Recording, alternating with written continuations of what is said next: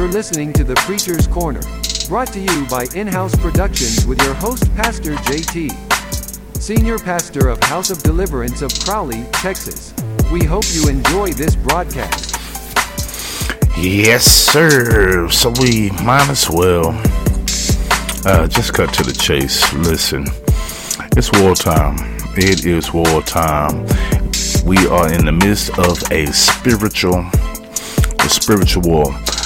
So look with me to Joel, Joel chapter 3, verse 9. It reads like this Proclaim this among the nations, prepare for war.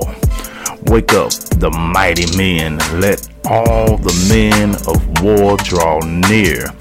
Let them come up, beat your plowshares into swords and your pruning hooks into spears. Let the weak say, I am strong. Assemble and come, all ye nations, and gather together around.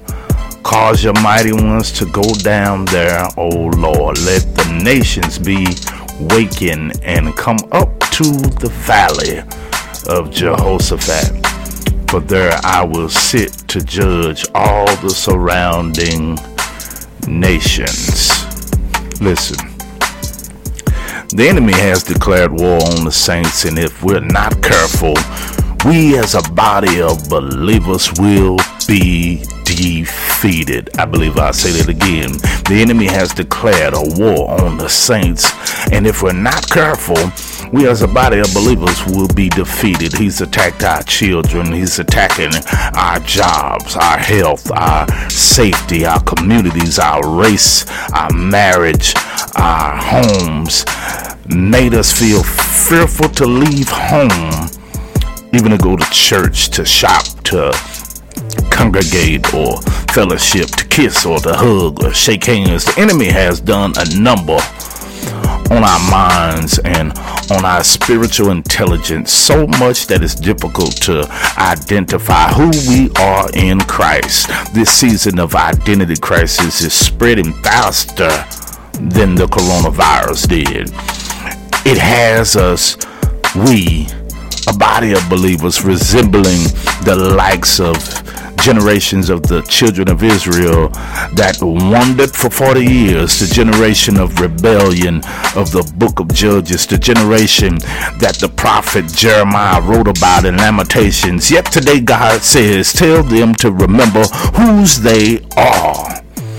The same God that said, I will never leave you nor forsake you. The same God that has provided throughout the global pandemic. The same God that has protected each and every one of you from sickness. The same God that has protected each of you from drive-by shootings. The same God that has kept you when you didn't think you had enough to be kept. He's still saying that I am Omega. I'm still sovereign. I'm still Jehovah Jireh, Jehovah Rapha, Jehovah Shalom. And once you refocus, you'll realize you are exactly the man or woman of God I created you to be. And that's a warrior. It's time for you to suit up. It's time for you to get prayed up. It's time for you to set aside all of the weight that has been had you bound. It's time for you to prepare for war. Prepare for war. Prepare for war. Now I've understood uh, what it meant to be consecrated and what it means to be an individual that consecrates himself for God, but I never imagined that war would be something to set apart for unless it is a spiritual war. And I've come up with an acronym for warrior. So just bear with me as I tro, uh, try to hold back my excitement. And the scripture says that we should consecrate for war. Stir up the mighty men. Let all the men of war draw near. Let them come up, beat your plowshares into swords and pruning hooks into spears, and let the weak say, I am a warrior. So I begin with the W, and the W, I would have to label it as a witness. A witness is defined as an individual who being present personally sees or perceives a thing, a beholder, a spectator, eyewitness, or a person or a thing that affords evidence, a person who gives testimony, as in a court of law, a person who signs a document attested the genuineness of his execution. So, what am I saying? I'm saying this uh, there's got to be a witness that can testify of the things that one has seen or one has been through, one that has evidence that was an eyewitness of all the things that God has done or is capable of doing. But be strong because the master deceiver always comes to taint or remove the witness. Satan does not want any transformations to manifest.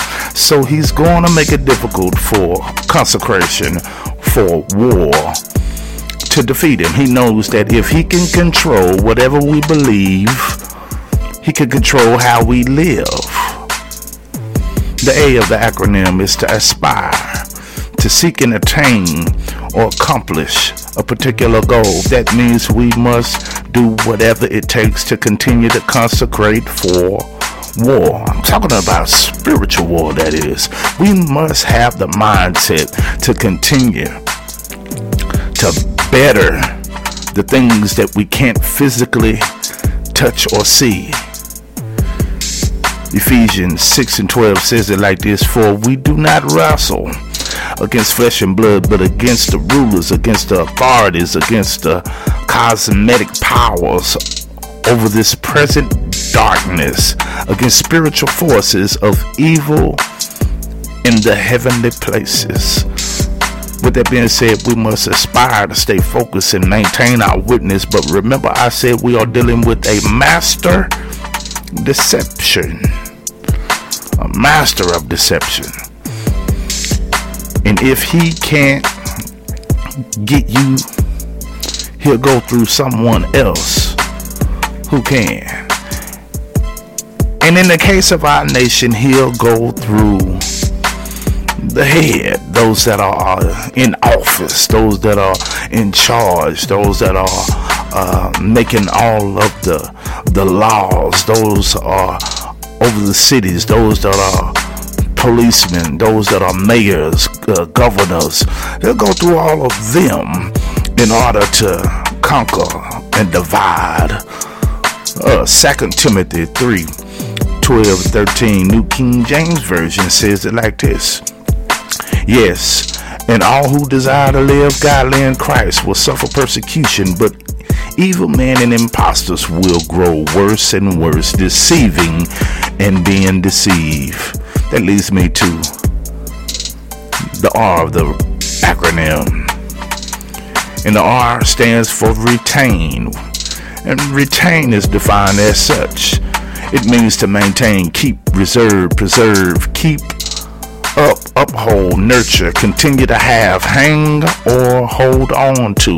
You see, the enemy first deceives the leaders and then in turn deceives others. Many of us fall victim to this deception, but God is telling us to retain, hold, uh, uh, stand firm on to all of my principles, all of the things that you know that are true. The weak may crumble, and saying we are deceived doesn't excuse us. But because of whose we are, we're all responsible for what we think and choose to believe. That leads me to the other R. R. Reverence. That's why we have to reference Elohim. Uh, that means supreme one, the mighty one, even though we fall to master deceptions, we give reverence to the mighty one. We have to declare it out of our mouths. I won't get sick. I won't lose my home. I will not die in a police traffic stop. I will not get shot in the drive-by shooting. I will not catch uh, the coronavirus. I will not have to go on a respirator. I will not go backwards as a man or woman of God. Why? Because I am a warrior. The I. The I is to invoke.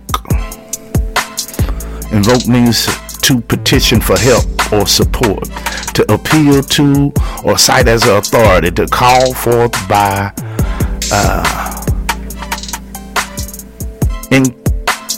incantation, to make an earnest request for, to solicit, to put effort or operation, implement, bring about cause. In other words, I appeal to you today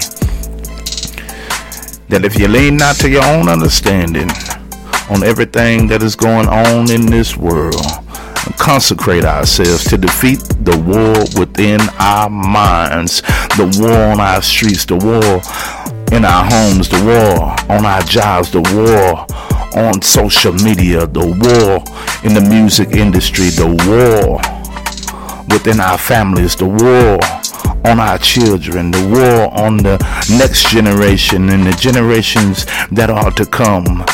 We must be the warriors. And that brings me to the O, the acronym, and the O in the acronym is to be optimistic. We have to have hope. I have hope in the progress of America. I have hope that we'll defeat the fear of COVID 19. I have hope that we'll have justice and we'll see a decline in police brutality.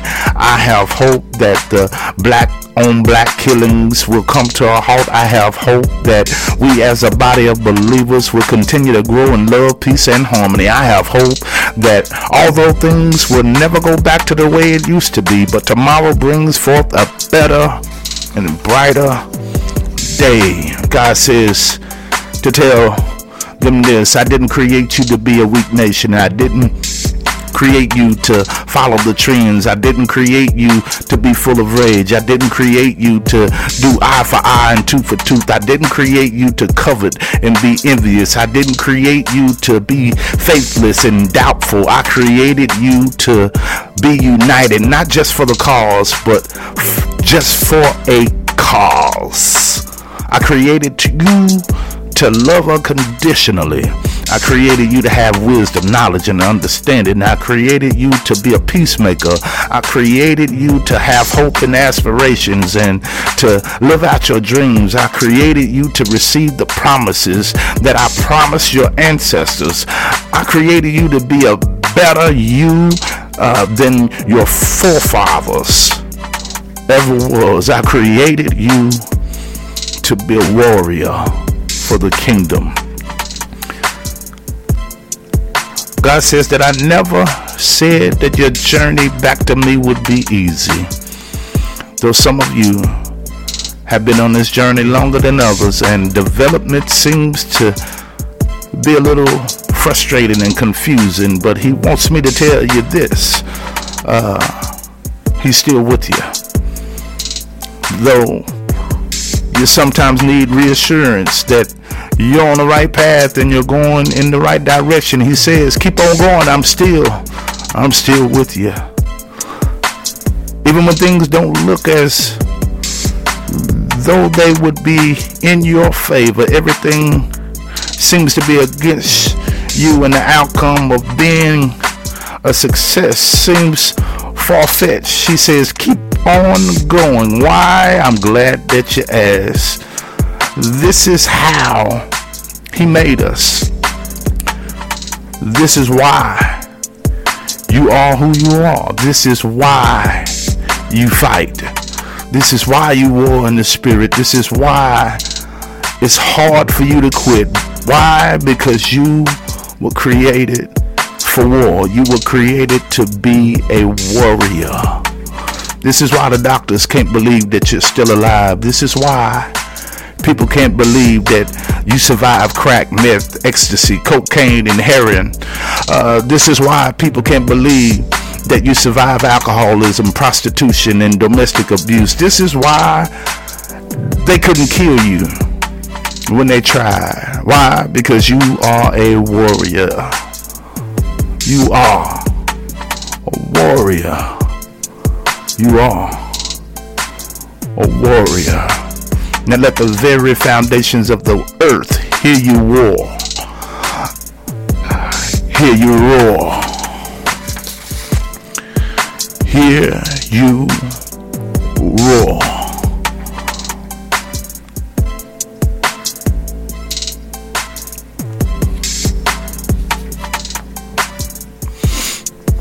This is an in-house production.